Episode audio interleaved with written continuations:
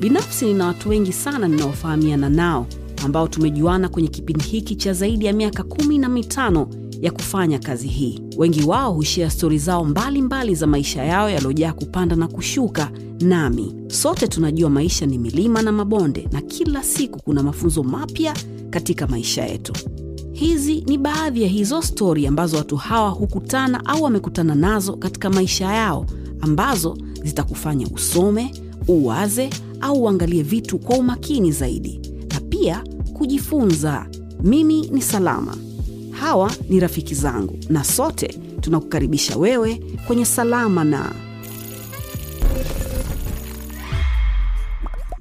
Mambo mzima natumai yangu matumaini ndo hayo kwamba mzima na kila kitu kinaenda kama ambavyo umepanga na kama si hivyo basi kesho itakuwa bora kuliko leo ilivyokuwa. Karibu kwenye salama na na mi ndo salama mwenyewe. Kwenye meza hii huwa tunakaa na watu ambao wanatu inspire katika maisha yetu kwa kiasi fulani.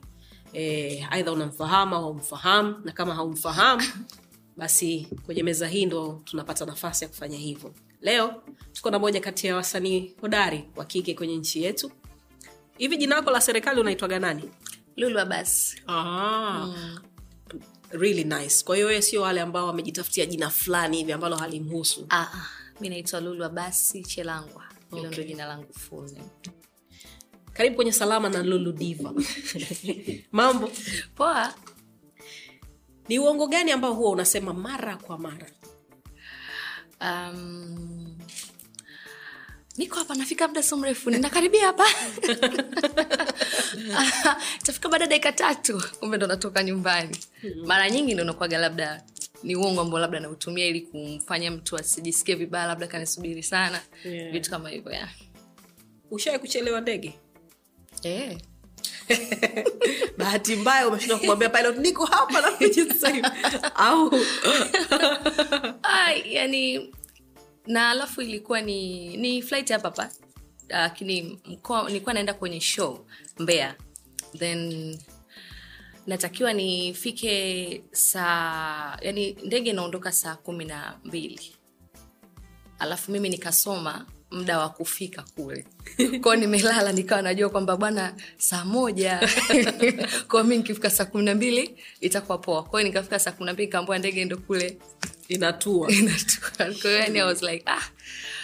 Ni- ilikuwa ni kidogo ni shida kwa sababu ndo ilikuwa ni nilikuwa na show christmas mm. then ile siku ya Chris, nilienda siku yenyewe ya christmas na show ni usiku.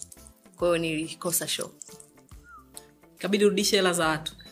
Eh, nikabidi nirudishe hela alafu unajua ni sikukuu kwa hiyo yani kidogo nilikuwa mgumu yani naweza takapanda gari. Nikaja akaambua gari huwezi kuwahi mbea ni mbali. Kwa hiyo kidogo nikajifunza hapo kwamba inabidi saa, saa zingine niwe na niwe makini kwa sababu naweza nikakosa leo nimekosa mbea maybe mbeleni naweza kaja nikakosa hata ya mbali zaidi mm. yeah. Ni ndo nilikuwa nataka nikuulize swali langu linalofuata ilikuwa hiyo kwamba imekufundisha kitu gani yeah. imenifundisha kwamba sometimes um, ni, ni bora zaidi kwa uki, kuliko kufanya vitu kwa, ha, kwa haraka yani kwa kujiwahisha ni bora uwai mapema uwai hata masaa mawili kabla ili kuweza kutoa hizo excuse kwa sababu unavyofanya kazi pia na mtu akiona kama hivyo miss ndege anaweza akakuelewa lakini moyoni akawa hajakuelewa vizuri. Sasa siku nyingine mtu anataka kufanya kazi nawe akaambia yule bwana ni mchelewaji yule atakulostisha kwao ukajikuta unakosa kazi zingine. Kwa hiyo kuanzia pale yani nilikuwa ni makini sana. Yani ndege kama inaondoka ni saa kumi na mbili mi niko nifike saa tisa pale nisubirie. Yani mpaka ikifika muda ndo ni check in vitu kama hivyo. Kwa hiyo imenifundisha kuwahi kuwa on time. Japokuwa sisi watoto wa kike mara nyingi tunakuaga hatuko on time kuna kupaka makeup kuna kujiangalia kwenye kio mara mbili mara tatu. Mm-hmm. unaweza ushatoka ushaingia kwenye gari lakini unarudi tena. "Ah, mna naona maskara yangu kidogo. Vitu kaa hivyo. Kwa hiyo imenifundisha. Yeah. Tunajifunza kupitia mapungufu yetu ambayo tunayapata. Mm. mm. na kuhusu uoga kitu gani unaogopa zaidi? Um, i think naiogopa kesho yangu sana. Na um, naogopa uh, nowadays pia naogopa sana mitandao yeah. lakini pia na naofu nauoga uoga kuna vitu vingine tu ambavyo nikiviangalia tu mi mwenyewe naona navyogopa japokuwa sasa hivi nimekuwa sina kitu ambacho kinanifanya niwe mwoga sana kwa sababu na mapito mengi sana nimepitia. Kuna vitu vingi vimenifanya niwe strong lakini kwa nini nasema naiogopa kesho yangu? Kwa sababu siijui kesho yangu ni ipi. Kesho yangu itakuwa na nini itakuwa na vitu gani. Kwa hiyo naiogopa sana zaidi kesho yangu. Unaiandaa? Yeah, I'm trying najaribu sana kuiandaa. Kwa, kwa kufanya vitu vipi? Unavyodhani wewe? Um, nadhani kubwa ya yote ni kufanya sana ibada pia. Nafanya sana ibada najitahidi inapopata muda ambao unaniruhusu kufanya nafanya sana ibada namwomba sana mungu kwa ajili ya hiyo kesho lakini pia kujijenga ili nisiseme ningejua ningefanya moja mbili tatu. Kwao najitahidi sana kujijenga naijenga kesho yangu kupitia leo. Yeah.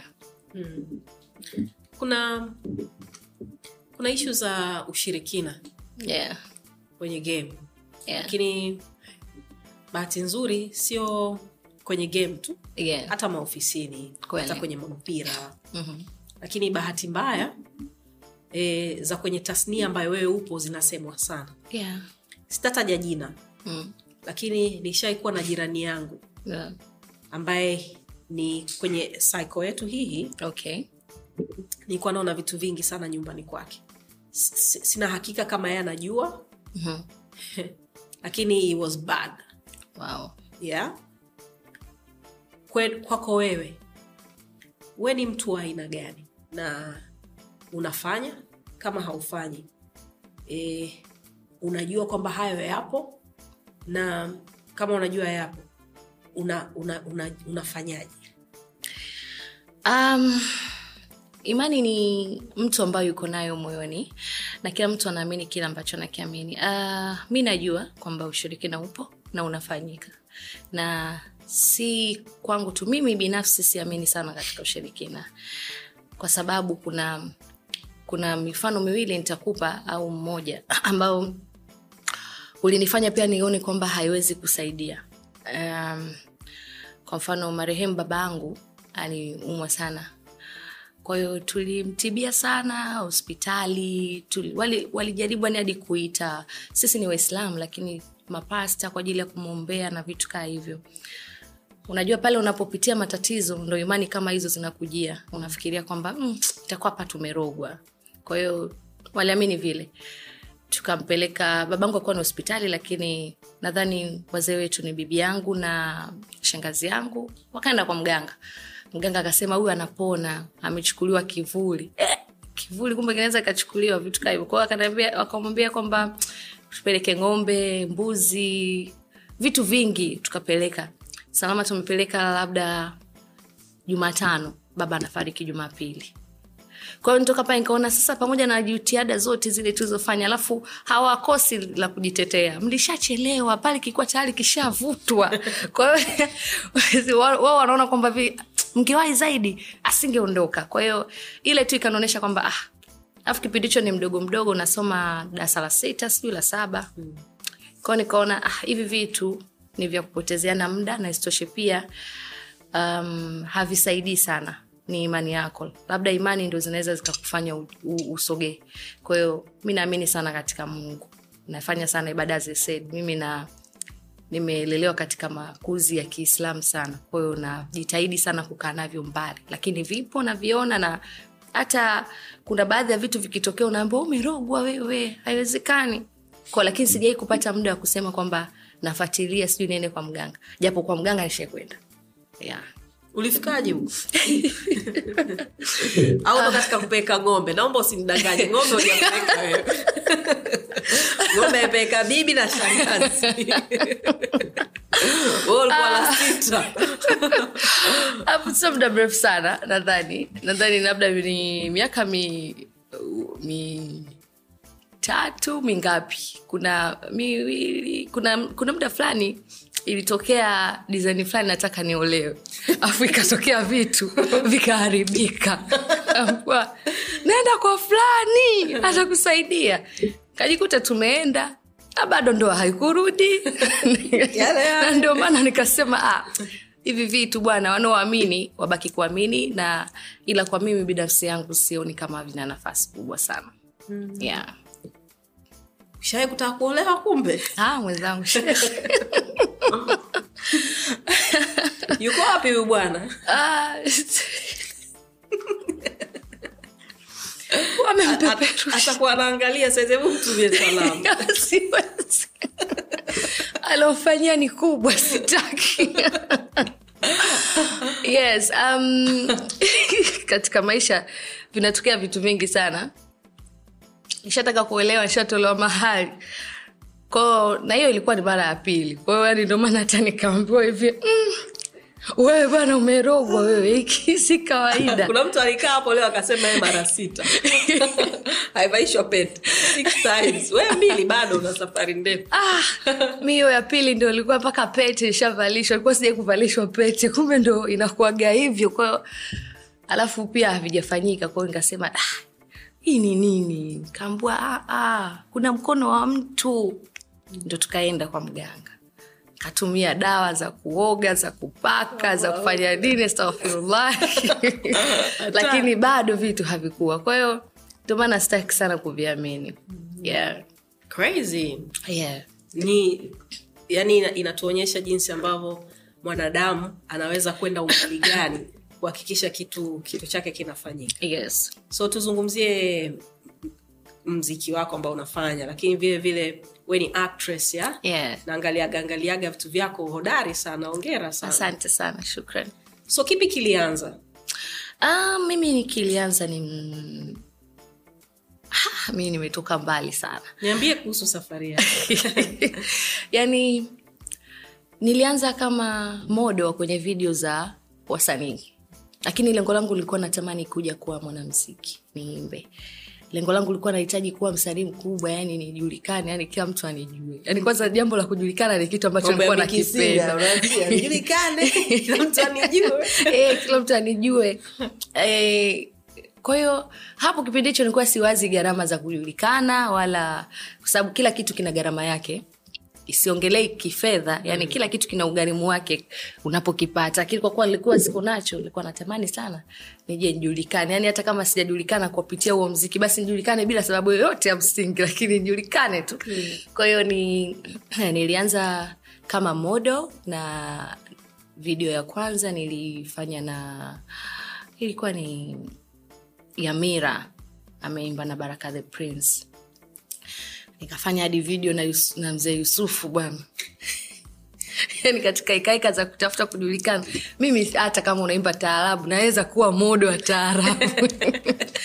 Nikawa video vixen kwenye kwenye baadhi ya video mbili tatu na baada ya hapo ndo nilipokutana na kitale. Kitale akaniambia kwamba ananiona nafaa kuigiza lakini mi nikaa namwambia mi ni mwoga sana siwezi kuigiza. Kanaambia mi nitakutuni ukakaa vizuri kwenye kuigiza. Kama kimi nataka mziki kanaambia mziki uwezi wewe. O nafikiri mziki ni rahisi hivyo nikaambia mimi naweza. Akanaambia embu nisikilizishe hizo ngoma zako. Yani amsikilizisha kitari anafanya "Ah, ulifikiria nini wewe? Kwani kitale nikamwambia da! Kwao unaonaje? Akaniambia mi nachokuona wewe ni mwigizaji. Kwao nika kwa mara ya kwanza nikafanya muvi yangu uh, muvi ya kitale inaitwa nikabu. Kwa hiyo nilivyofanya nikabu ikafanya vizuri kufanya vizuri siku niko zangu mwananyamara barnaba kaniona kwa alivyoniona akaniambia ah, mi nimependa ulivyoigiza kwenye nikabu. Nikasema huyu barnaba huyu si ndo mwanamziki huyu ananipenda mimi kuigiza?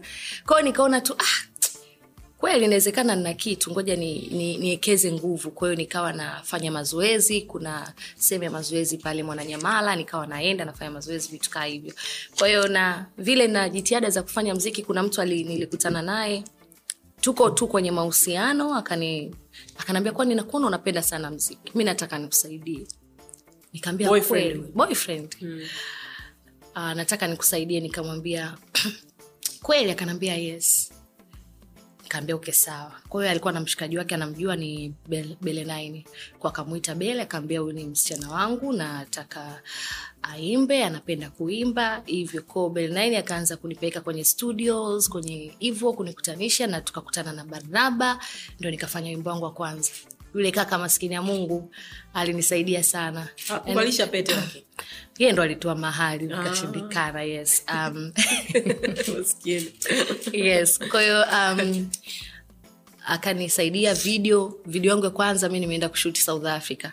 Hatari. Yes yani video ya kwanza ah, lazima ukubali kuoga. unaelewa sijui kwahiyo nikashuti na akanisaidia video yangu nyimbo yangu ya kwanza ilivyotoka nyimbo ya pili ndo safari yangu ilianzia pale. Nika wakati nimeanza kutoka nikabidi nimtafute b12 b12 aka, akaanza kunisaidia kuwa nanipa tu ushauri kama braza kaka naomba nisaidie hiki na hiki na hiki na hiki. Akawa ananisaidia ananielekeza njia ukifanya hivi ukifanya hivi. Mpaka nilipokuja baadaye nikaingia nikawa signed by born to shine. PR kwao wakawa wananifanyia PR na vitu kama hivyo. Kwao safari yangu ya mziki kwa ufupi ndo ilianziaga hapo. Na pia nili, kuna wale wengine wanasema mi nilifanikiwa tu nikawa hapa. Kuna baadhi ya watu walinishika mkono na walinisapoti. Na ndio maana nikaweza kusogea kufika mpaka. Mm. yeah. wimbo gani unaupenda sasa hivi unausikiliza ambao sio wakwako um, naupenda ni ile ya zuchu na denkule mm. ameimba inaitwa love yeah. mm. okay. yes. Ulikuwa unasema kuhusu kutaka kuwa star mm. kwa gharama yoyote ile mm. kwa kitu chochote ambacho unafanya ili mradi Yeah. tu ujulikane yeah. watu wakujue wanijue tu na pia ukasema kwamba ulikuwa hujui gharama yake yes. kama hutojali naomba uniambie gharama ambazo umeshawahi kuzilipa so far na kama kuna majuto? Um, kuna wakati um, unapitia wakati mgumu na una unatamani hata kwamba da japokuwa sijutii mimi kuwa nakufanya anachokifanya nachokifanya na wala sijutii mimi kuwa maarufu kwa sababu kuna vitu vingi nimevipata. Lakini napokuja kwenye yale maumivu unapoumia unaumia sana. Kwa mfano mimi nilikuwa sijazoea sana kusemwa yani kwenye mitandao watu kukuatak vitu kama hivyo. Hata mara ya kwanza ilikuwa ikitokea lazima nitamfata labda mtu kama kaka b12 au nitamfata hata ndo huyo boyfriend kwa sababu akuwa ananisaidia ni kama as pia. Nitamfata au nitaongea na assistants wangu. Una mama yangu kipindi hicho yuko kuna muda hata nilisema kwamba jamani mama mi sitaki tena huu mziki naona bora tu niache. Vimeshanishinda mi siwezi. Mama akanaambia kaza kwa hiyo na sometimes unapitishwa kwenye mapito ambayo ni magumu ambao unashindwa um, kusemwa. Kuna vitu vyako ambavyo utakagi viende kwenye mitandao unavikuta kwenye mitandao. Unakuwa kwenye situation ngumu unakuta unasemwa yani kwa mfano msiba wa mamaangu yaani watu baadaye ya kuja kuzika na kunipa mimi polo wameweza kuongelea nyumba yetu nyumbani kwao chumba kibaya nyumba mbaya nini. Afu hapo tayari mimi niko kwenye msiba nahitaji zaidi faraja. Kwa hiyo kuna vitu tu ambavyo vikitokea we mwenyewe unasema ah, yote hii ni huu maarufu ningekuwa sio hivyo wala nisingekuwa hivyo. Sometimes pia labda kwenye mahusiano unaweza ukawa na mtu anakujaji kwa sababu tu wewe ni lulu mtu anaweka tofauti kwamba pamoja na mimi kuwa ni lulu mi, uh, lulu diva ni mwanamziki najulikana. Na moyo pia kuna muda napenda kuna muda nahitaji kuwa na mtu wangu kuna muda nahitaji love mapenzi. Kwa watu wanachukulia tu kwamba kwa sababu ni maarufu atakuwa tuna mambo mengi. Sometimes kuna vitu ambavyo kama umaarufu tunafanya baadaye inakuja kutukosti kitu kama labda kiki unafanya tu kwamba ili kusudi upate spotlight. Kesho na kesho ndo kile unakuja unakuwa na mahusiano unaonekana wewe ni mtu ambaye huwezi kusika au kukaa na mtu mmoja vitu vya faragha kutoka nje vitu kaa hivyo yeah. kwa hiyo hizo ni vitu ambavyo tayari vimeshanitokea na vikanifanya kwamba nifikirie da hii kweli nitaweza kweli lakini namshukuru mwenyezi mungu vitu vinaenda na vikipita mm. yeah. na baraka zake ni zipi ndo kama huko sasa kujulikana nikokuwa nakutaka najulikana. Um, lakini pia katika ukubwa zaidi ni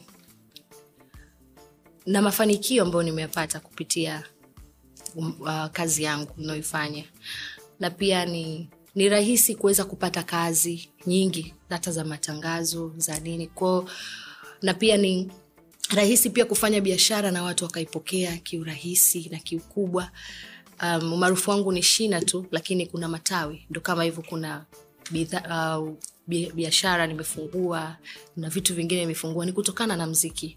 Kama hivyo kujenga na vitu kama hivyo. Kwa hiyo hiyo yote ni mziki na, na kujulikana kwangu. Kwao faida zake zipo lakini pia ndo havikosi. Kizuri akikosi kaso mm-hmm. yeah. unajuaje kama mtu anakupenda? Especially kama una jina ni ngumu sana salama. Yaani ni ngumu. Yaani ni ngumu sana kwa sababu mtu anaweza kaja na kila aina ya ushawishi kuonyesha anakupenda mi nadhani sijui kwa wenzangu lakini kwa mimi inanipa wakati mgumu sana kuelewa kwamba huyu mtu yuko real au vipi. Yaani unaweza kuwa na mpenzi alafu mtu anakwambia afu nyi wasanii nyi hey, jamani si ni mpenzi wako mimi. Kwahiyo um, ni ngumu kwa sababu um, kuna mwingine anakuja na sababu zake lakini anazima kuonyesha upendo. Na unavyoishi na mtu ndo unapotambua kwamba huyu ana upendo kiasi gani na mimi. Kwa unajikuta mpaka unapokuja kujua kwamba upendo hana tayari ushapoteza muda ushaekeza mapenzi yako kwake ushamwonyesha upendo au kama ni kuwa in love tayari ushakuwa in love ume, unajikuta uko disappoint. Kwa sometimes ndio naamini sana labda ukitaka kuwa na mahusiano basi uwe na mtu ambaye yuko kwenye industry ambao unafanya au anaijua sana industry. Yes lakini akiwa ni tofauti labda awe kweli ana mapenzi. Wengi wao wanakuwaga ni waongo. Tu kama wanavyosema wasanii ni waongo wao wenyewe pia ni waongo mara nyingi. Yes. uh, wena idris mna mahusiano gani? Ni ba mdogo na ba mkubwa. Baba yake ni mdogo baba yangu ni mkubwa. Mm. yes. Kuwa na na mtu ambaye anajulikana kwenye industry inaweza ikawa baraka au ikawa sio baraka. Yes. Yeye ana, ana play part gani kwenye maisha yako? Ni mtu ambaye unaongea naye au we kivyako na mimi kivyangu? We una shida zako na mi na shida zangu so tusielekezane. Ana play part yake vizuri sana kama kaka and anajua kwamba ni namuhitaji sana. Um, nani mkubwa? Yeye. Okay. Lakini tumepishana tu vitu miaka tu miwili sijui au tu moja.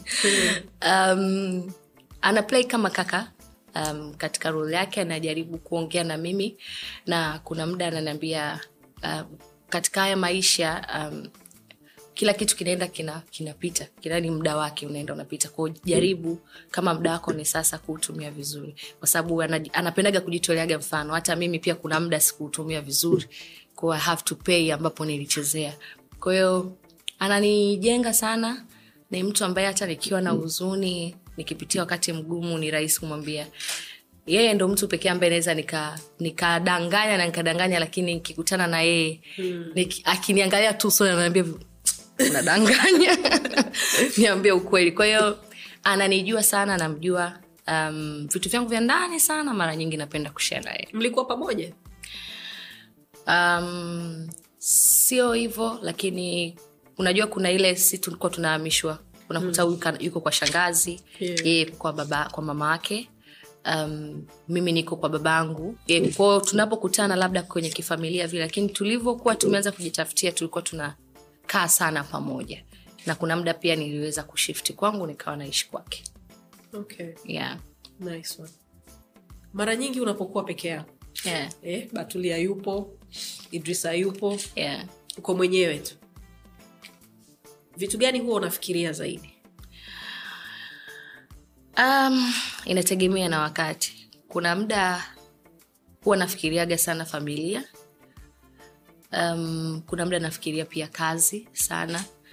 Um, lakini pia as this hivi karibuni nikikaaga peke yangu na sahivi sipendi ni kwa sababu nikikaa huwa namkumbuka sana mama cause nilikuwa nimezoea nikikaa nyumbani peke yangu nimeboreka. The uh, person ambaye naweza nikakaa naye na tukapiga story nikawa namwelezea vitu vyangu nikawa napata hata mawazo ya mtu mzima. Ni ko ile kama siipati ko nakuwa nafikiria sana. Kuna muda pia nikikaa nikifikiria najiuliza kwamba mimi nilivyo play yangu kwa mama na mi pia nahitaji kuwa na familia yangu niwe na watoto wangu na mimi pia wanifanyie kama nilivyomfanyia mama angu najiona lakini sijioni hapo kwamba sasa na mm. sijui umenielewa. Ko kinani stress kinaniumiza kichwa. Saa zingine ni yani ni hivyo. Kwao unafikiriaga vitu vingi kwa wakati mmoja na mda mwingine nakosa majibu navuta shuka nalala. Nafikiria kesho tena nitawaza tena labda nitapata jibu. Yeah. okay. Um, wazazi wako Yeah. hapa wakati tunaanza kuongea ulisema kuhusu baba yako Yeah. ambaye alifariki zamani Yeah. sindio eh? Yeah. kwa hiyo hajawahi kukuona na mafanikio yako wala nini hajawahi hajawahi kuona na wala hakujua kama ningekuwa hivi ulikuwa unakaa naye nyumba moja um, nilikuwa naenda na kumsalimia um, mimi mamangu na babangu hawajazaa kwenye ndoa Hmm. mamangu alinizaa yani babangu ali ana watoto wengine na mke wake then mamaangu ikatokea tu walikuwa na mahusiano nikapatikana mimi. Kwao mimi nilikuwa nakaa kwa bibi yangu mzaa mama tanga lakini baadaye nilivyokuwa darasa la pili unajua zile za mama mhudumi mtoto sasa nakuletea huko huko. Kwao nilivyopelekwa kwa baba um, nikachukuliwa nikawa nakaa na shangazi yangu na bibi yangu mzaa baba. Haukukaa kwake. Sikukaa kwake. Kwa hiyo alikuwa anafanya kuja labda weekend kutusalimia kuondoka hivyo.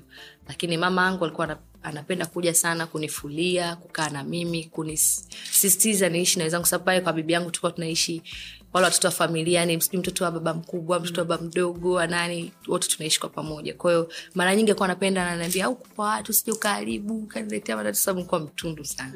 Kwa hiyo mama alikuwa naye anakuja na kuondoka baba anakuja na kuondoka. Yeah. okay. So maswali yafuatayo kidogo yana yana yanaweza kakufanya ujisikie emotional ya? mm. lakini kama hautojali nilikuwa nataka uniambie kuhusu mama yako okay. mimi sijui kitu gani kilitokea katika maisha yake lakini inavyoonekana ni kwamba zamani alikuwa tu yuko vizuri yes. sindio eh? yeah. kama hautojali again Yeah. naomba uniambie eh, i- kitu gani kilitokea na ulikuwepo hapo wakati hayo mambo yanatokea na ili- yani imekufanyia nini katika maisha yako? Um, mimi kuhusu mama inani inaniumiza sana kwa sababu katika haya maisha ni ndoto yangu kubwa ilikuwa ni kwa sababu tumepitia maisha magumu sana na mamangu. Um, kwa, kwa baadhi ya watu ambao ni, ni, ni, nikiwasikia kuna baadhi ya ndugu zake waliweza kumfukuzaga hata mi nikiwa mgongoni. Alikuwa hana pa kukaa. Kwa hiyo maisha yani alivyokuwa yanamwendea nilikuwa natamani yani siku moja nikija nifanikiwe ainjoi maisha hata kwa udogo tu afurahie maisha uko yangu. peke yako kwake? Yes. Okay. yes um, kwa hiyo alihangaika sana na mimi na alikuwa ni mtu ambaye anapambana 'cause zamani huko alikuaga alikuwaga karani wa mahakama. Then akapataga shida akashindwa kuendelea na kazi. Kwa hiyo akatoka akawa anaishi na bibi yangu. Alikuwa anaishi dar es salaam lakini baadaye akaama akawa kaa zake muheza tanga. Mama yake? Mama yake he, bibi yangu mzaa mama. Kwao akawa nakaa kule. Mimi mara ya kwanza naanza kupambana nilitoroka kwetu. Kwa sababu kwetu niliambiwa kwamba ukifeli form 4 utakuwa usigeli sasa. Kwa sababu hawezi kuendelea. Na ndoto yangu nilikuwa naiona ni kwamba ni, nije ni nifanye vitu vikubwa ni yani nilikuwa na maarufu. niwe maarufu na naamini katika umaarufu kuna hela. Kushinda, yes. Ehe. kwa hiyo nikawa naona kabisa ili ndoto yangu haiwezi kutimia. Nikatoroka nikaa nakaa kwa rafiki yangu ambaye sahizi ni marehemu mungu amrehemu yes kwahiyo nikawa nakaa kwake. Wakati nakaa kwake mama familia nzima inajua hawajui mimi nilipo lakini mimi nilikuwa naongea na mama angu naambia mama niko sehemu fulani niko safe. Kuna muda pia nilikuwa natoroka kule kwa, kwa kule likotoroka nikakimbilia natoroka na napanda basi naenda tanga lakini naambia tu mama njoo mpaka stendi mi nakuja na kurudi. Ko namwona mama mama akiniona anarizika anarudi na anakaa kimya aseme lulu iko wapi? Kwa hiyo nilikaa kule baadaye nikatafuta kazi nikaa nafanya kazi nikawa nimepanga zangu tandale. Kwao mamangu akawa anakuja pale tandale ananisalimia anaondoka narudi zake tanga hivyo. Kwa kipindi hicho nikaa nimemwambia mama uondoke basi tanga uje tuishi pamoja. Kwa sababu sasa hivi naona mambo kidogo yanasogea sogea nauza duka napata mia mbili mia tatu tunaweza tukasogea. Mama akanaambia basi sawa haina shida. Mama ka kasafiri akarudi zake tanga. Wakati yuko tanga anajiandaa sasa na anafua nguo zake yuko kibarazani kesho safari ya kwenda dar es salaam na ndo narudi zangu kwenda kuishi zangu dar es salaam na mwanangu. Wakati anaanika nguo mamangu alikuwa na tatizo la anaweza akashika kitu hivi ana anashtuka. Kwa katika ku, kujikuwa na, na ile hali ikamkuta na ni, ku, ni vile tu pia alikuwa hatuna ule uwezo kivile wa kusema tunaanza kujaji hospitali kwamba ni shida gani maybe tungekuwa tumeshaijua mapema kwa sababu mpaka tumekuja kujua mimi ni miaka mitatu iliopita ndo nimejua kwamba ile tatizo la kushtuka mitatu minne ndo nimeanza kujua kwamba tatizo la kushtuka ilikuwa ni kwa sababu misuli ya ubongo ikiwa imesinyaa.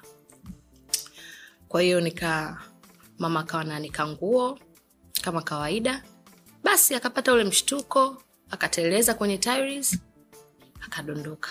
Akaanalia maumivu sana kapeeka hospitali. Mi nikoda nikaambiwa mama ako amepata matatizo amedondoka kwao mi nikasema ah, hospitali wanasemaje? Wamesema ajaumia popote. Mama kwa sababu alikuwa anasikia maumivu kwenye goti.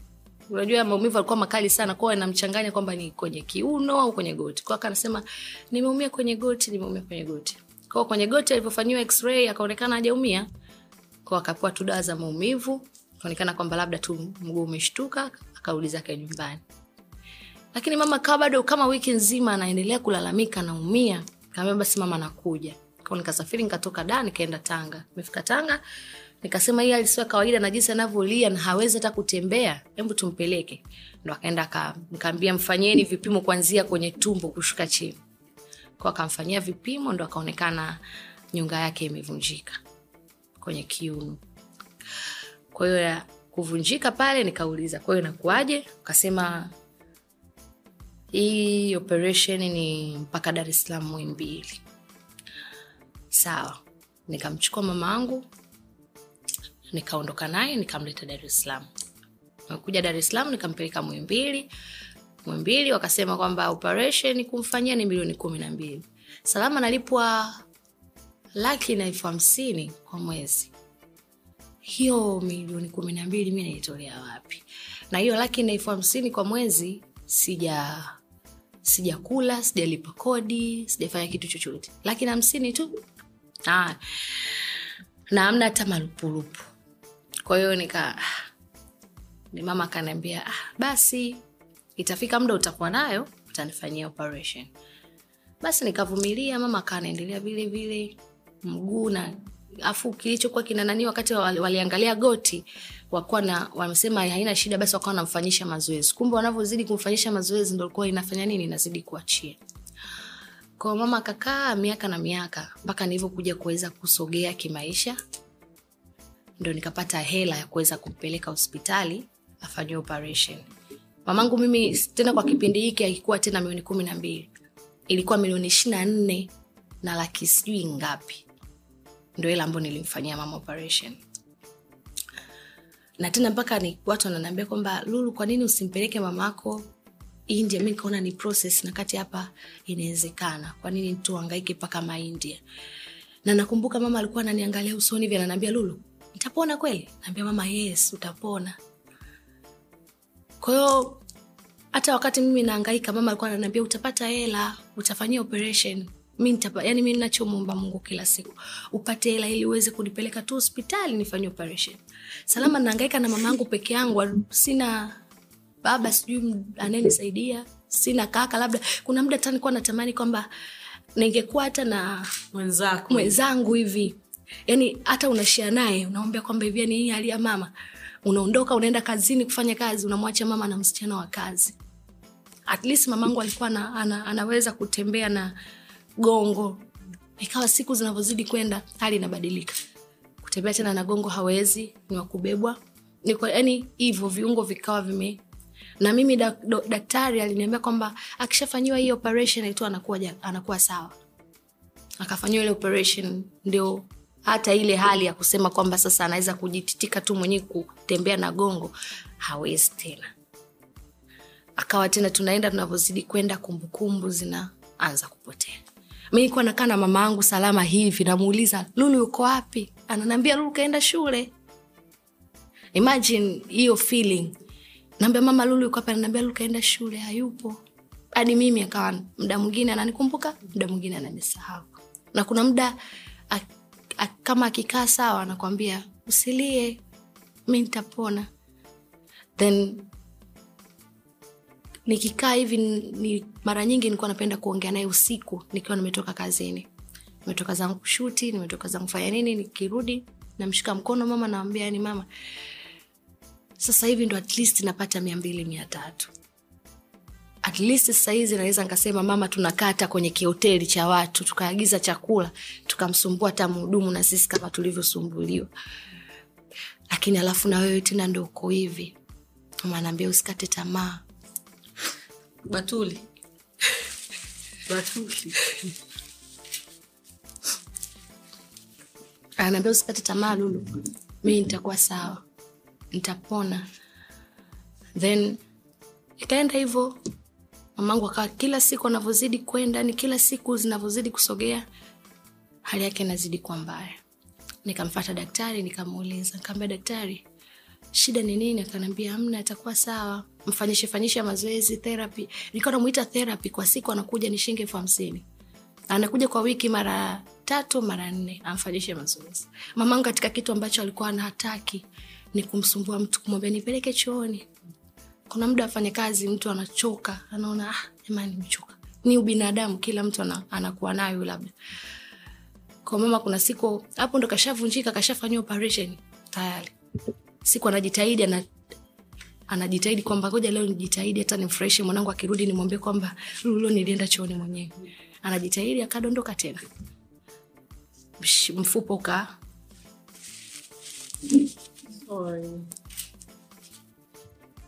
No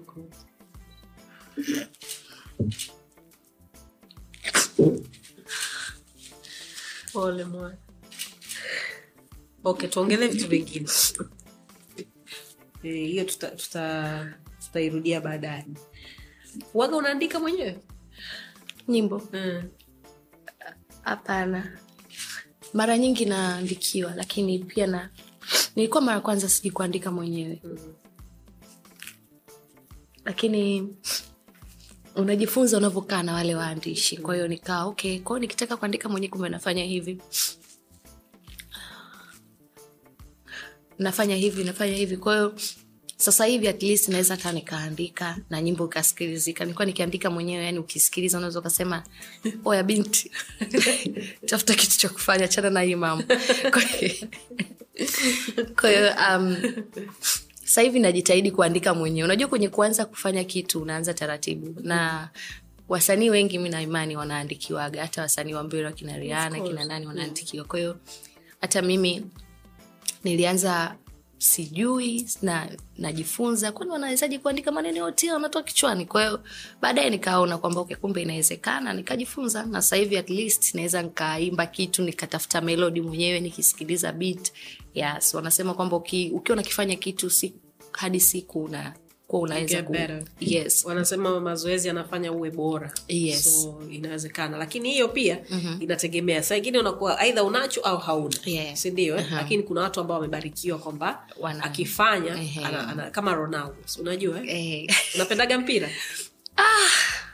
kiasi so tu kweli kiasi tu lakini sio kiivo kwa sababu ah, mi kiukweli yani mpira sio sana kwa kweli yani hapa kama hapa ukiniambia wachezaji wa tanzania nikutajia hata watano tunatoka tu. Samata unamjua, samata namjua. Pale eh? Mm, ni- ni- muona. samata ni huyo hapa yule ni quick raka. Huyu unamjua? Namjua na samata huyu huyo namjua injinia Aha, iko vizuri. So, so mbaya. Yeah, siko pabaya sana. Okay. um, kama leo mwenyezi mungu akikubariki mtoto yeah, uh, baadaye miaka ya mbele naye akataka kuimba. Yeah. utamruhusu? Um, sio sana lakini nitapia nitamsikiliza mtoto wangu. Yani sitataka kumpangia mm. zaidi. Ya nitamsikiliza yeye anataka nini. Kwa sababu kama mi nakifanya sidhani kama ni kitu kibaya. Ni kitu kizuri lakini hetika na hii stress ambayo ipo uh, nadhani akifanya kitu kingine familia tukabadilisha upande itapendeza ni nini ambacho kitakufanya kitakufanya usitake aje kwenye upepo huu hasa ambacho labda kimeshai kukutokea au kinakutokea unaona uh, staki? Hizo gharama sasa tulizoziongelea. Kwenye kuzilipa sihitaji mwanangu apitie um, maumivu au njia ambazo mi nimezipitia sana kwa sababu naamini zitamuumiza sana. Anaweza kuwa shujaa kama wewe ambavyo unaweza kustomak vitu na yeye ikawa hivyo hivyo pengine mara mbili yake maana wanasema vya kurithi huzidi. Anaweza kawa sugu mara mbili. Ah, mi nadhani bana afanye tu mchongo mwingine tapendeza sio huu ambao Ah, afanye afanye kitu kingine. Tapenda iwe ni kitu kingine ya- awe na angesoma zaidi ingesaidia maybe mi pia ningekuwa nime nani hata kazi hii ndofanya labda ningekuwa na elimu ya juu sana kuna baadhi ya vitu ningeweza kuviendo kirahisi zaidi okay. yes um, katika shughuli zangu hizi mm. niliwahi kuongea na mama ana tibaijuka yeah. namjua Yeah. okay. Eh, katika maongezi yetu moja kati ya vitu ambavyo alisema Yeah. ni kuhusu system ya elimu kwenye nchi yetu. Uh, ni tofauti sana na wakati wao walikuwa wanaenda skuli Yeah. wakati wao wanaenda shuleni walikuwa wana, wana uhuru wanaandaliwa kwenye kufanya kila kitu katika maisha. Mhm. e, darasani unafundishwa mambo yote. Unafundishwa hadi maisha baada ya shuleni labda kama ukiolewa mm-hmm. eh, mambo ya mume au mke unajua unafundishwa kushona unafundishwa kupika. Yes vyote hivyo usafi yeah. na, na maisha yao mengi walikuwa wanakaa shuleni zaidi kuliko nyumbani yaani nyumbani unarudi kwa mwaka mara moja kama mtu ambaye unasoma boarding Yes. na mara nyingi kwa sababu walikuwa wanatokea mikoani shuleni labda ni kilomita themanini na tisa kutoka, kutoka nyumbani kwao na vile vile amesema kwamba eh, system ya maisha yetu ya sasa hivi kwenye kwenye swala la elimu kidogo hai- hai- haijakaa sawa Okay. yani watu hawaandaliwi Yes. kama ambavyo wao walikuwa wakiandaliwa kwako wewe najua wewe kama mimi sio john kisomi Mhm. lakini maisha yanaenda unajua kusoma kuandika Mhm, vizuri kwako wewe Mhm. unadhani eh, kizazi hiki cha sasa hivi cha watoto wetu ambao wanafundishwa sounds Mm. eh, tofauti na sisi tumefunza a e i o u Yes, sijui, eh, wao wanafundishwa sounds Mhm. and then hu- huko wanaenda baadaye unadhani mama ana yuko sawa? Na kama yuko sawa nini ambacho tunaweza tukabadilisha? Kwa upeo wako tu. Kwa upeo wangu mdogo mi nadhani Ah, upeo wako sio mdogo usishushe we endelea kwa upeo wako. Okay um, kwa upeo wangu mi naona mama ana yuko sawa. Lakini kuna baadhi pia sasa hivi vitu vingi vimekuwa kiutandawazi zaidi.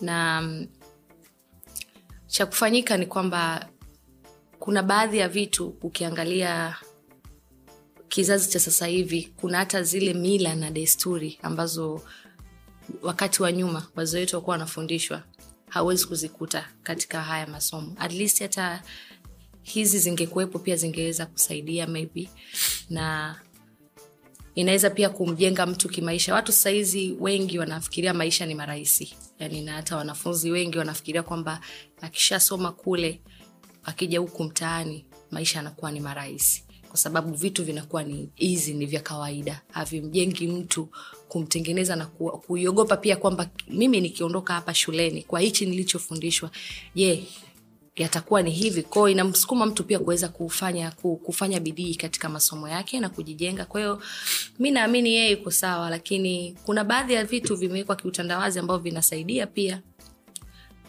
lakini pia kuna vitu ambavyo vikiongezwa kama hivyo tuweze waweze kufahamu mila na desturi zetu kuna baadhi ya vitu vingi vitatuepushia baadhi ya watoto wetu huku mtaani yeah.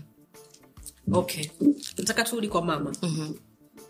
Em, ulisema pana mi niliona siwezi kusema kwamba sikuona Mm. Em, mwenyezi mungu alivyomuita um, excuse me mlivyoenda kumpumzisha nyumbani kwao Mm.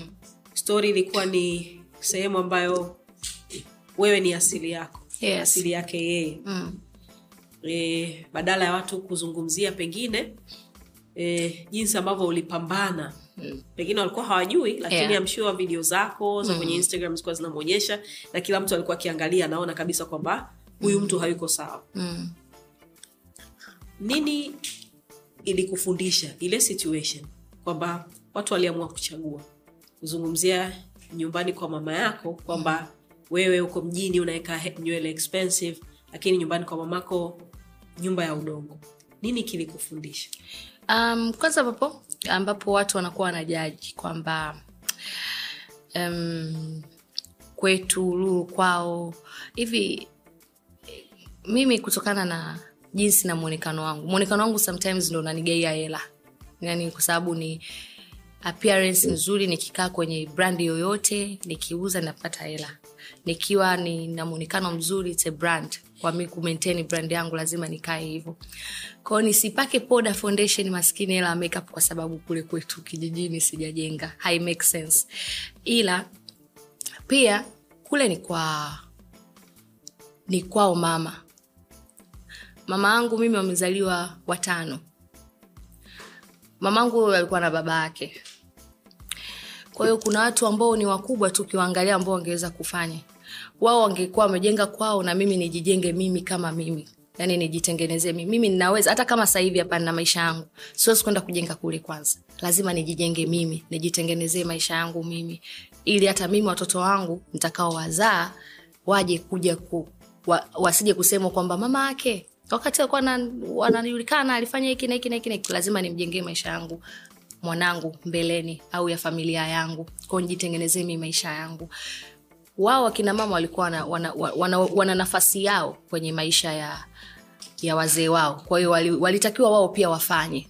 Lakini kuna sababu ambazo labda zilikuwa nje ya uwezo wao ndio maana hawajafanya. Kwa hiyo hata zile lawama ambazo walinipatia mimi sikustahili. Na kama ni watu ambao wakufikiria sema ndo hivyo mitandao ime, imejaa kwamba mtu ana, anachojisikia kuongea ndo anachokiongea ataona hiki anaamua comment hicho hicho lakini mimi hata kesho. Yani huo ni ukweli kabisa. Yani hapa nimepata hela yangu pap nitajijenga mimi alafu ndo nitaenda kujenga kule kwetu. Kama nilivyokumbuka kwamba okay ni jukumu langu kujenga kaburi ya mama yangu tayari nishajenga. Lakini nyumba tutasubiri kwanza. Kwa hiyo kuna watu ambao wanatakiwa kulalamikiwa sio mimi nyuma yake. Kuna watu wengi tu kuna wajumba zangu kuna mama zangu wadogo ambao wao wana nafasi kubwa na walikuwa nayo walikuwa, wamepitia katika ubinti kama mimi walikuwa wanajitafutia kwao walikuwa na nafasi ya kuweza kutengeneza kule. Mwenye ile lawama haikuwa mimi. Japokuwa siwezi kukataa kule ni kwetu na ndo kwetu na ndo nilikotokea mimi na ni am proud of my home. Niko very proud na nyumbani kwetu. Vyovyote vile ambavyo vipo vyovyote vitakavyokuwepo lakini bado ni kwetu. Nikishajitengeneza mimi then nitaenda kupatengeneza kwetu.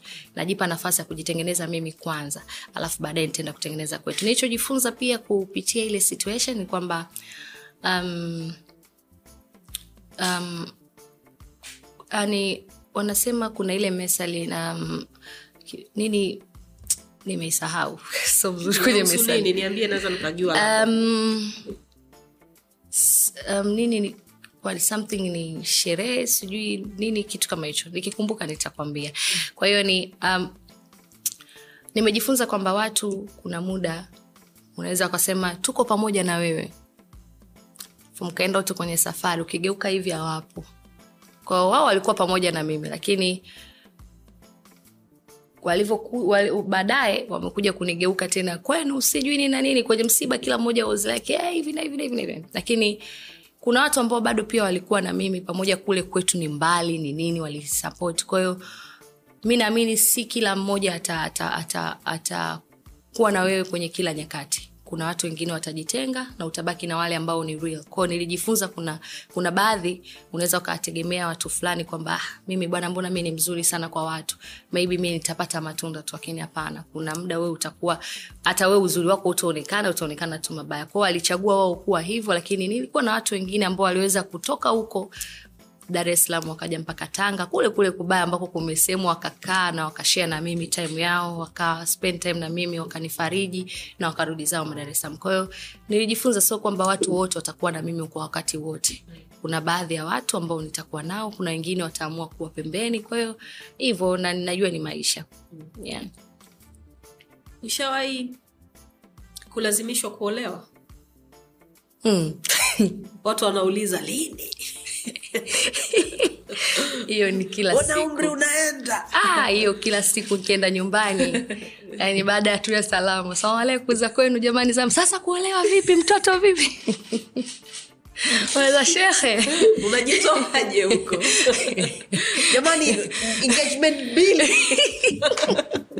au unauliziwa sasa yule aliyotoa posa vipi yule sasa kuwambia jamani kilinuka uwezi unabaki tu ah yupo yupo lakini ah, kuna hitilafu kidogo imetokea. Kwa hiyo na, na posa yangu mi ya kwanza ilikuwa ni ni nini? Tuli dini yeye mkristu mi mwislamu na kubadili dini siwezi kubadili dini hawezi. Kwa hiyo tulibaki tu kwenye uchumba mpaka ilipofika mwisho kwamba penzi lipochokana penzi lilipofikia mwisho tuliachana for good yani katika mahusiano ambayo afu ni wote ambao sasa walitaka kunichumbia vikashindikana walitaka kunioa vikashindikana tuli yani hata kuachana kwetu hatukuachana katika hali ya ubaya. Tukabaki kwamba okay sawa. Na mashallah wameoa Ah. kuna kawivu lakini hapo. Ujapata ile experience ya um, x ndo anaoa siku hiyo. Yani unaweza ukatamani udumbukie ujifunike yani alafu sasa watu wanakutumia picha yani kwamba ndo basi nguo ya harusi ni hii.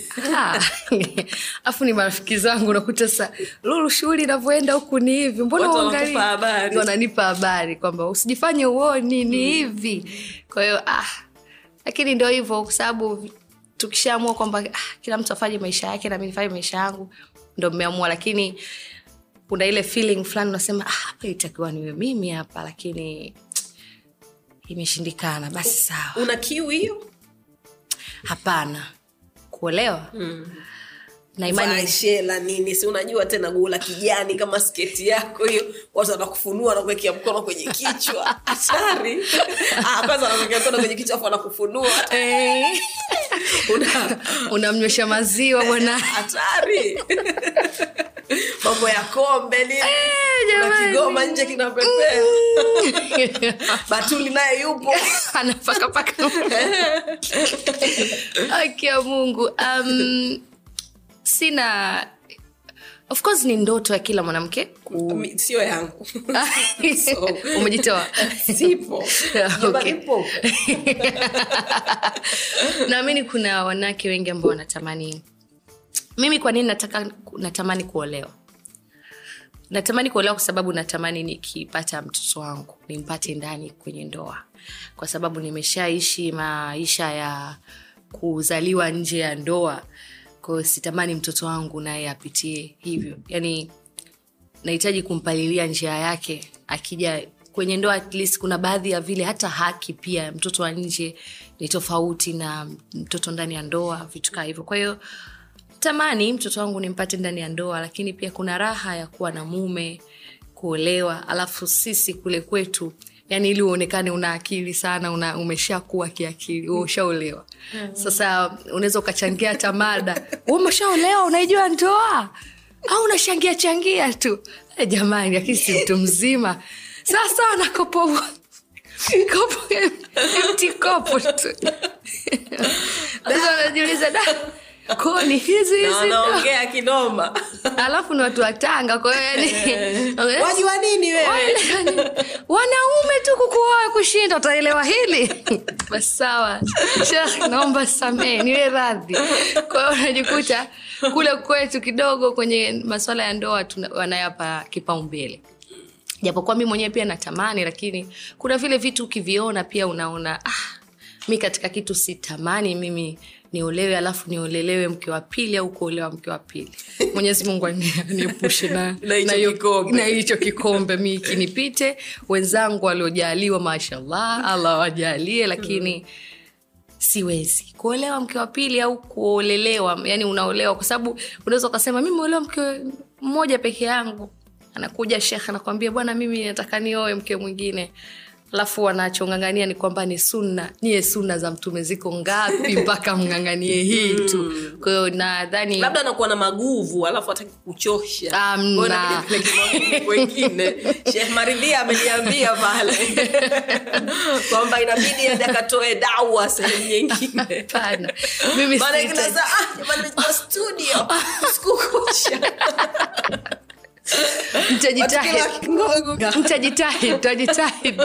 Nitajitahidi kufanya yeye ariziki. Lakini swala la kuolelewa mkapili pili nadhani hiyo pia nayo inaniogopesha. Kuna muda mpaka nasema "Ah, natamani ndoa za kikristu lakini ni ile tu. Kikatoliki. Ili nisiolewe mke wa pili. Lakini natamani lakini si kwamba nimekeka kipaumbele sana kwamba ndoa lazima. Question. Ni bora eh, mtu asikuolee mke wa pili Mm. lakini unajua kwamba anakazakaza nje huko. Au bora mtu awe na heshima zake akwambie huyu mwenzako. Unajua bana anaweza akawa ameoa mke wa pili na kama tabia yake ni ya kupita mtaani yani haiwezi kuepukika. Yani kuna mtu tu anatamani kwamba leo ale nyama ya ng'ombe kesho ya mbuzi kesho kutwa ya kuku kesho kutwa ya bata. Yani ile ndio furaha yake. Kwa hiyo lakini kuna ule mwingine anakuta amerizika mimi yani usiniolelee mke wa pili na pia kupita mtaani pia sitaki upite. Mama naomba ukajinunulie pete ujioe kaa kwenye kioo mwite alex director atakuonesha mimi lulu mimi lulu najikubali na kwa maneno hayo basi naomba tu. Ah, unajua kuna mtu anaweza kawa anafanya. Um, nilikaa na mama hadijakopa siku moja nilikuwa nampa kesi. Kesi zako e, kesi zangu za hapa na pale. Nikawa namwambia mama bwana da hiki kimenikwaza. Akanaambia "Ah, lulu hakuna peke yako eti. Ili mradi hakuonyeshi. Ah, we kwa hiyo kuna ile heshma mtu ambao anaweza akawa nayo kwamba niko na mwanamke wangu. Sihitajiki kumwonyesha hili na hili. Si kwamba afanye basi kama vimemshinda at least awe na heshima. Kinachonishindwaga mimi ni kwamba ni ile heshima inapokuwa hakuna ni mpaka nijue vitu vyako yani mimi hata mwanaume pambana unavyopambana. Um, siwezi nikakuacha kwa sababu umenichiti labda kama mi niliamua kuvifukunyua lakini kama nikiona mbele ya macho yangu umeniletea basi baba hiyo ndo itakuwa alhamdulillahi ilikuwa wakati mzuri kushiriki na wewe. Kwa hiyo na labda mimi niwe nimeamua sasa kuingia ufukunyuku simu. simu ya mwanaume?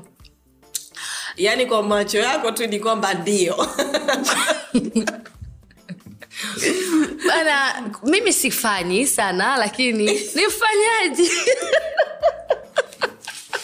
sasa hapo si ndo naenda kutafuta matatizo? Um, sifanyi sana lakini nafa, nafanya um, pale napoona kwamba nina anapokupa sababu pengine. Yes napopata wasiwasi basi nitakusubiria ukilala weye kachukua simu.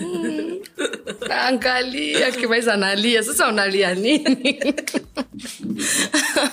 Kimaliza ukishamaliza kuangalia unalia. Sasa amka amka amka niambie huyu ni nani? Na mwanangu mmoja aliamshwa na, na mwiko wa kwenye ugoko yaani mtu kapekua kamaliza kenda jikoni. Ule alokusongea na ugali ule Ehe. ule ndo ulikuwa unamwamsha. Mungu wangu. Yaani unaangaliaga katuni eh? yaani umechezeshia moja umeshamka na ushavaa nguo sikiliza kesi. Lakini machi maumivu yake ambao ulikuwa hujui utarajii kwa hiyo um, na nafanya mtu akinipa sababu lakini nilikutana na tukio nikasema sirudii tena nilipigwa mwana ukome hiyo nikasema mm, sitaki tena lakini nikiona mtu haeleweki kabisa na fbi inaingia kasini afanya kazi yangu ya upelelezi ujue kwa kiasi kikubwa Yeah. mimi na, na ushahidi kabisa Yeah. kwa kiasi kikubwa simu zinachangia sana ma, mahusiano kuharibika Yeah. watu kuachana mm-hmm. e, e, mwaka huu nili nimeenda sana zanzibar mm. moja katika safari zangu nikakutana na mtu ambaye anamfahamu marehemu kaka yangu mm. kwa hiyo tukaongea kuhusu kaka yangu and then akawa nanipa stori za wanawake yeah? na jinsi ambavyo wazazi wetu wameweza kukaa kwenye ndoa kwa muda mrefu yeah.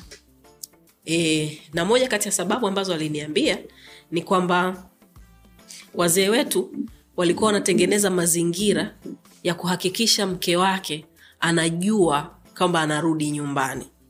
Ili chochote ambacho anakifanya akiache kabla yeye hajafika ili kukwepesha hiyo aibu. Sisi tuna nyata. Ndo haya kwenye simu. Kalala unapekua. Mhm. na cha mwisho ambacho alisema alisema kama hauwezi kumwacha mtu yeah? basi usipekue 'Cause, okay umeenda kuangalia umekikuta and then unalia alafu? I say hiyo ni kitu ambacho the same thing ambacho unakisema. Ndo nilikuwa namlalamikia idris akanaambia sasa ulitumwa? Hmm. wa unataka kuachana naye? Hapana lakini awezi kunifanyia hivi. Kwa nini sasa umeenda kufungua simu yake? Ila ni kwa sababu sam zingine mi naamini unapoona mwenzako amebadilika unataka unawaza vitu vingi ili kusudi uweze ku kuwa na kuwa na uhakika inabidi ufuatilishe hizo nyendo zake kwamba hapa kuna nini na mis kwa nini nisipekue simu yako kama tumeamua kuwa mwili mmoja uh, again tunarudi kwa rafiki wa marehemu kaka yangu mm-hmm. ni kwamba hata wazazi wetu yeah. ujue wewe sasa mm-hmm. huwezi okay e, ku, kuona kwamba huyu mtu wangu ana mtu mwingine Yeah. ambacho unatakiwa kufanya ni kutopekua wazee wetu mimi marehemu mjomba wangu alikuwa akiwa anakuja kwa dada yake ambaye ni mamangu mimi mm-hmm. tunajua wakati yuko mtaa wa saba yani anapigapiga tukale kwamba nipo jamani nakuja. Jamani, nakuja wajiandaeni huko. Na akifika huo mlango anavyougonga tafikia amekuja kudai. Umeona? So vitu vidogo vidogo kama hivi ndo ambavyo vinafanya hata mahusiano yetu yasidumu. Mm-hmm. wazazi wetu walikuwa wana uwezo wa kumeza. Sawa eh? mm-hmm. e, marehemu mjomba wangu mimi alikuwa anaendesha magari. Kwa anasafiri anaenda rwanda anaenda burundi anaenda wapi? Huko kote baadaye kulikuwa kujulikana kwamba kuna watoto lakini shangazi yangu alikuwa anapokea. Mhm. sasa hivi uwezo huo hatuna. Hatuna. she huyo nani? Baki huko huko. utaniambia ilikuwaje kwaje kwahiyo uh, i think ni wazee wetu pia walikuwa na mioyo. Na pia walikuwa wanajengwa zaidi pia na wao. Lakini mi hata jamani kiukweli kitu nimeshindwa jamani mi nachoamini ni kwamba mioyo ya wazee wetu mi sina huo moyo wa wazee wetu. Yani ndo hivo yani. Yani eh, yani huyo ni mimi. Yani uki, tukiwa kwenye mahusiano ni una deti na fbi wa kujitegemea. Baba nitakupekua kwa sababu naamini hivi mimi mbona sifanyi? Yani mimi sifanyi. Kama tunafanya tufanye wote ili tusindikizane ili ni kusapoti maana si tunasapotiana. Basi na wewe ni kusapoti. Lakini mimi nikiwa na mtu salama napenda nitulie na mahusiano ya mtu mmoja. Sipendi leo huyu kesho huyu kesho kutwa huyu. Huyo sio mimi. Na hata ninapokuwa katika mahusiano naamini kwamba imani yangu mimi nakunipeleka kwamba tutafika mbali yaani wala sifikirii kwamba tutakuja tutaachana tutafanya. Sasa yale mengine ya kuja kuachana ndo unayaleta wewe baadaye. Labda mambo yakikushinda lakini all in all mimi naamini kwamba kama ni wapenzi tumeamua kuwa pamoja. We unaficha nini? Sawa password watoto wasichezee simu au ni nini? Sawa. Utamaliza bando. Ehe, wewe kwa nini wewe una kwa mfano um, huyu ni x nadhani aki, aki, aki akiona hii interview atajua kabisa kani huyo ni mimi. Alikuwa na ana yani tuli, tulizoeshana ku na hiyo ni sababu kubwa ambayo ilifanya tupelekee mi naye kuachana. Ali nilikuwa namwamini sana. Mwanzoni mi nilikuwa mtoto mzuri sana mwenye imani yangu kabisa kwa mwanaume. Nikaa naaminiana naye kiasi cha kwamba salama ni um, kwa sababu mimi ni mvivu sana kwenye kujibu message. Yani naweza nikatumiwa message nika yani nimetumiwa leo nikaja kuiona yani hilo swala nimeliona. Kwanza ujui watu. We nani? Kwa hiyo um, kidogo nakuwa siko chap labda saa zingine unaweza kuwa umetafutwa na deal kwa ajili ya deal umechelewa kuangalia message. Yani niko mzembe sana kwenye simu. Hadi ubadilishe hiyo tabia yes kwa sababu ine, kidogo ina ninini na yote kwa sababu labda nakuaga niko bizi nikiwa niko bizi naachaga simu naweka pembeni. Na kama saizi na shuti ma, kwa siku naweza nikaa na shuti shuti mbili. Na unajua jinsi ilivyokuwa heti kona nikiwepo, kwenye seti waga sitakagi kuji disturb na kitu kingine. Mm. labda nikiwa na, hata nikiwa na, na niko studio spendi kukaa na simu. Unaweza ukapoa habari ambayo ikakutoa kwenye mudu ukashindwa kufanya kile kitu. Kwa hiyo mtu wangu alikuwa ananielewa pale. Kwa kanaambia bwana ah, sasa wewe inabidi ni uh, grupu lako la whatsapp umetoa nyimbo.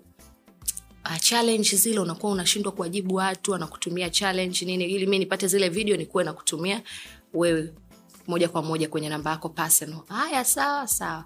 Akaingia kwenye grupu langu la whatsapp mule. Kuna vile visichana vinatuma bwana vina sheki sijui vina nini vinacheza vina hivyo bwana unamtafutia mke yani nikamtafutia bebi nakwambia. Akaona haitoshi kuwa na mahusiano akaenda akampa na mimba.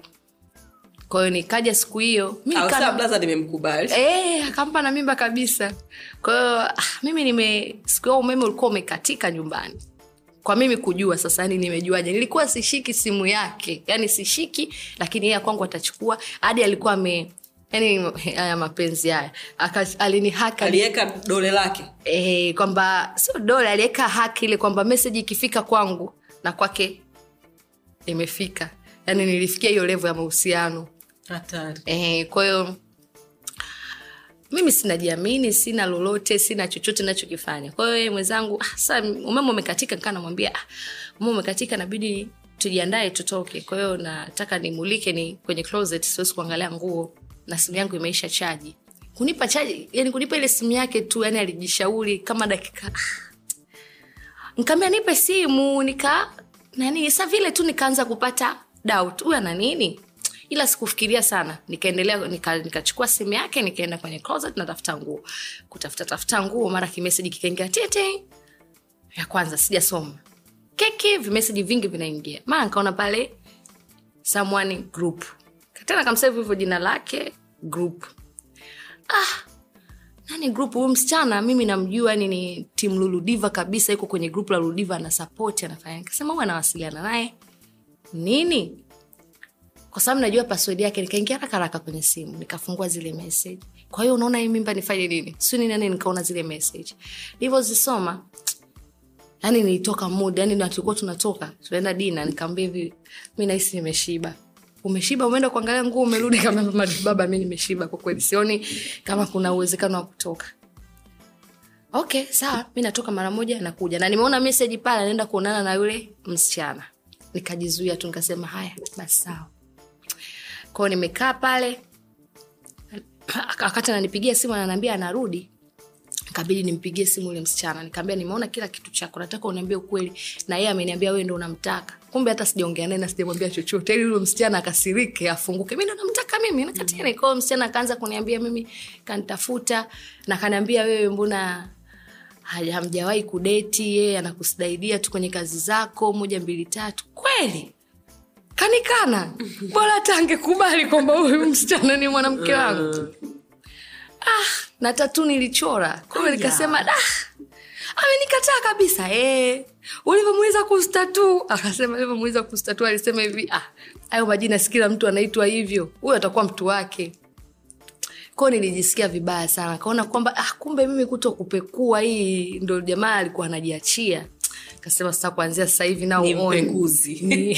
Mpekuzi wa kujitegemea. Na maybe nikiwa na doubt lakini hivi kawaida siwezi kushika simu kwa sababu sometimes najua na kuna mahusiano kati ya urafiki. Yeye na rafiki yake anaweza kawa anaongea kauli ambazo labda sisi nifurahishe kwao siko tayari kushika simu yake. Lakini nikiona tu kwamba kuna kengele imelia nasema sasa unaenda ile kazi yako. Ya ufbi wa kujitegemea. Um, Yes. wanawake wengi wako hivyo. Yeah. na na nadhani e, sina uhakika kuhusu wanaume kwa sababu mi sio mwanaume. E, lakini sidhani kama wanaume wanakuaga na muda huo mm. wa kupekua mm. kama ambavyo sisi tu tuna, tuna e, sana. Ili kushukuru sana kwa kwa kuja. Ushawahi kuiba? Umenisikia? Nili. kuiba nini kwanza yani general question. um, mimi katika kitu ambacho uh, hata bibi yangu ambaye amenilea uh, bibi yangu mzaa mama wakati ni mdogo mdogo alikuwa anaekaga hela kwenye kopo. Kwa hiyo kuna kwaga na mia mbili mia tatu mia tano hamsini kipindi kile shilingi ishirini shilingi kumi. Kwao uh, alikuwa anaekaga kwenye kopo lake. Kwahiyo ile kopo akakiweka mule ndo anahifadhi vihela vyake. Lakini alikuwa akinituma labda kachukue shilingi kumi au ikachukua shilingi ishirini. Yani najaribu kukuelezea kachukua shilingi hamsini nampeleke kwao bibi yangu akawa anajua kabisa lulu ni mwaminifu hana, hana tabia ya udokozi. Tukaja ni katika kukua sasa kanafanya kazi dukani kwa feruzi. Feruzi huyu. mwanamziki huyu. Wakati nafanya kazi dukani nikwambia nilifanya kazi ya duka kwa hiyo nilivyokuwa nafanya kazi kwa feruzi hiyo kazi yangu ya dukani sasa ambayo nimesema nilikuwa pale mlimani city feruzi sio duka lake ni duka la Mpenzi wake. mpenzi wake ambaye alikuwa anaishi marekani yeah. anaitwaga Beatrice. Kwa hiyo yule wakati tunafanya pale tulifanya muda mrefu almost mwaka. Ikafika kukawa na tabia hatulipwi mshahara. Kwa yani ikifika mwisho wa mwezi ulipo, ikapita kama miezi minne mitano sita silipwi mshahara. Niko na mwenzangu pale nikasema hivi sasa kama tunashindwa kuchukua hata nguo za kuvaa tu tukose hata nguo. Kwa hiyo tukawa tunachukua nguo mzigo ukija tunajisevia zetu vinguo vyetu vitatu kila mmoja au viwili na saa zingine uki, ukizichukua zile nguo sio kwamba unaenda kuziuza ni uvae wewe na wewe uvae nguo za marekani utavaa lini? Kwa sababu alipi na najua kabisa akija kuniuliza nitamwambia hivi mshahara wangu. Lakini kwa sababu bado hajaona bado naendelea kumdai mshahara. Kwa hiyo nikaa nafanya kazi pale na mwenzangu. Sasa tulienda baadaye kuna mwenzetu akatugeuka. Akaenda kutusemea kwa kina feruzi.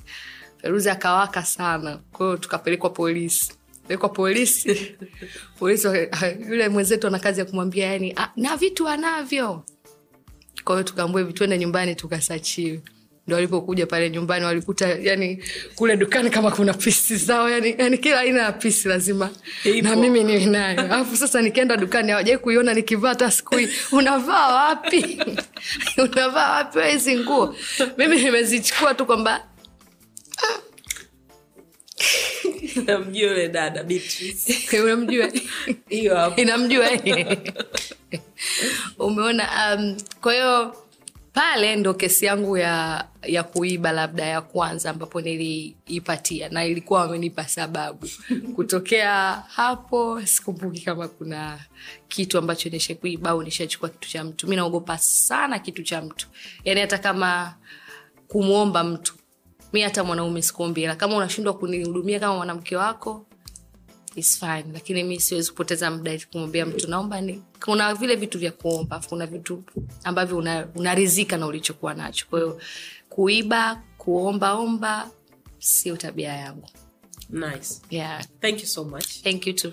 Ah, asante kwa uh, means pole kwa msiba wa mama yako. Asante. Pole kwa matatizo ambayo ulipitia. Mhm. e, vitu vingi ambavyo tunakutana nao navyo katika maisha uh, vimeletwa kwetu kwa ajili ya kutufunza jambo Mhm. i hope umejifunza kitu kwenye hilo suala na kitakusaidia katika maisha yako mimi ni fan wako e, sijui kila wimbo wako lakini napenda stori yako nilikuwa naijua kiasi sababu tumeshawai kuongea kidogo nyuma Mhm. e, napenda jinsi ambavyo uli, ulianza na, na sehemu ambayo upo sasa hivi so Yeah. Endelea kufanya ambacho unakifanya mwenyezi mungu atazidi kukusimamia au sio? Amina amina.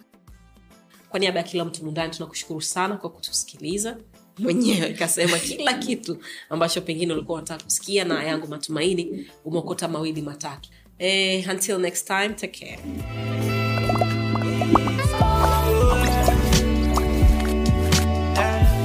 Vipo vya lawama sio shida vipo vya kupoteza sio muda wenuka na ukimbize ndoto ah, ah, ah.